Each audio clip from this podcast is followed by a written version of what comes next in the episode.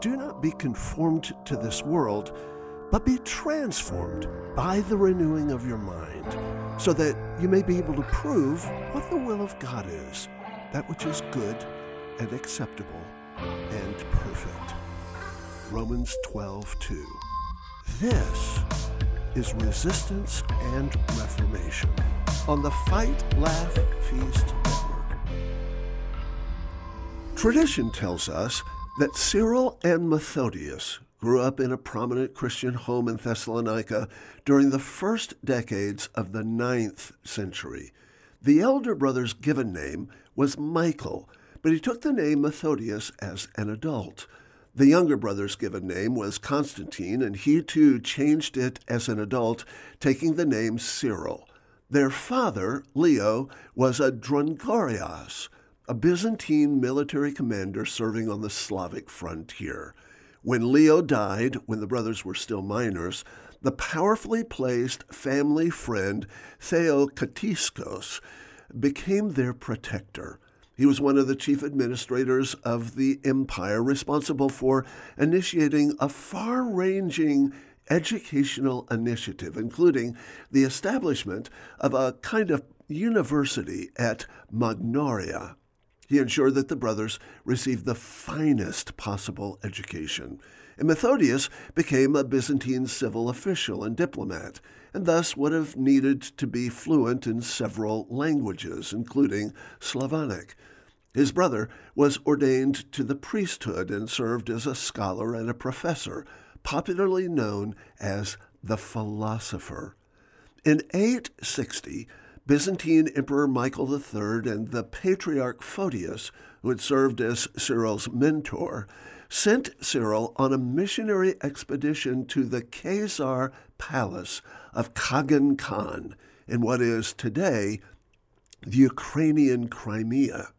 Kagan had requested that a scholar be sent to him who might be able to dispute both the Jews and the Muslims then petitioning his court.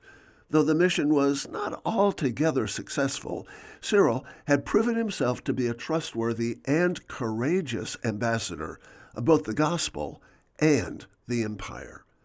Two years later, Prince Rastislav of Greater Moravia requested that Emperor Michael and the Patriarch Photius send missionaries to disciple both his royal court and his Slavic subjects. As had been the case with Kagan Khan, Rastislav was likely politically motivated. His land had previously been evangelized by Frankish missionaries, but a dispute with the Frankish ruler Louis the German had soured relations with the West.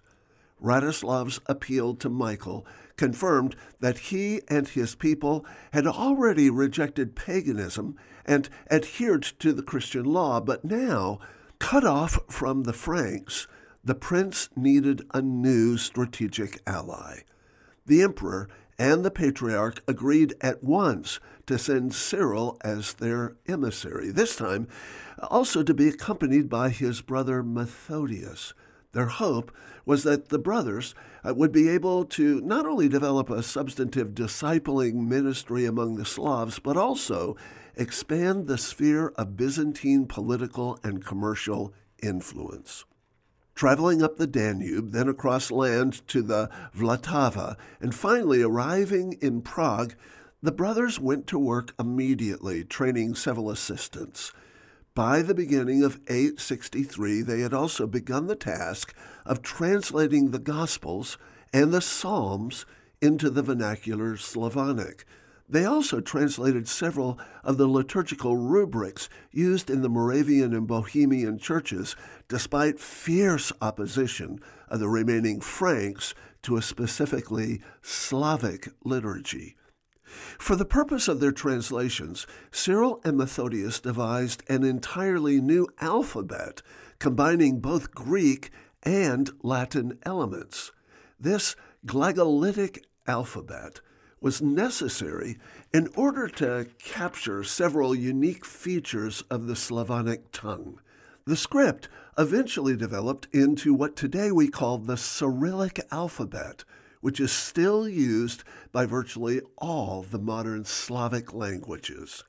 In 867, Pope Nicholas I invited the brothers to Rome in an effort to settle the dispute with the Frankish clerics who opposed the use of vernacular Slavonic in worship, preferring Latin instead.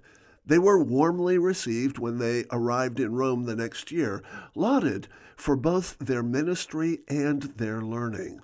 Alas, the Pope was by then gravely ill, and he died before adjudicating the liturgical dispute. The Roman Curia elected, apparently much against his will, the aged Cardinal Adrian, who was greatly beloved for his charity, grace, and kindness. He was descended from a respected Roman family from which had come two previous pontiffs, Stephen III and Sergius II. He had been married before taking orders, and his wife and daughter continued to live with him in the papal quarters in the Lateran Palace. Impressed by the godly bearing of Cyril and Methodius, the new pope endorsed and formally authorized their efforts to render both the Bible and the liturgy of the Church into the common language of the Slavic people. Methodius was thereafter ordained as a priest by the Pope himself. Five more of the Slavic disciples who accompanied the brothers to Rome were also ordained Gorazd, Clement of Ohrid, Nahum, Angelar, and Sava. These men, together with Cyril and Methodius, are to this day venerated in the Orthodox tradition as the Seven Saints. Less than two months later, Cyril died in Rome. Methodius returned to Greater Moravia to continue the pioneering work among the Slavs alone, having been elevated by the Pope to the archbishopric with a jurisdiction that included Sirmium, Greater Moravia, Pannonia, Serbia, and Bulgaria. Alas, the controversy with Charlemagne's fractious Frankish heirs did not cease, despite the authoritative endorsement of the Pope. Methodius was brought up on charges by the Bishop of Salzburg and ordered to appear before a tribunal there. Complying, he was for a time held in prison until once again the Pope intervened on his behalf ecclesiastical controversies and disputes plagued Methodius until his death in 885. Afterward, most of his disciples were exiled from Moravia. Nevertheless, the work he and Cyril had done would have enduring effects in both the East and the West. Together, they paved the way for the spread of Christianity throughout all of Eastern Europe they gave the Slavs a basis for literature, history, theology, and worship that endures to the present day. And that is both resistance and reformation. I'm George Grant on the Fight, Laugh, Feast Network.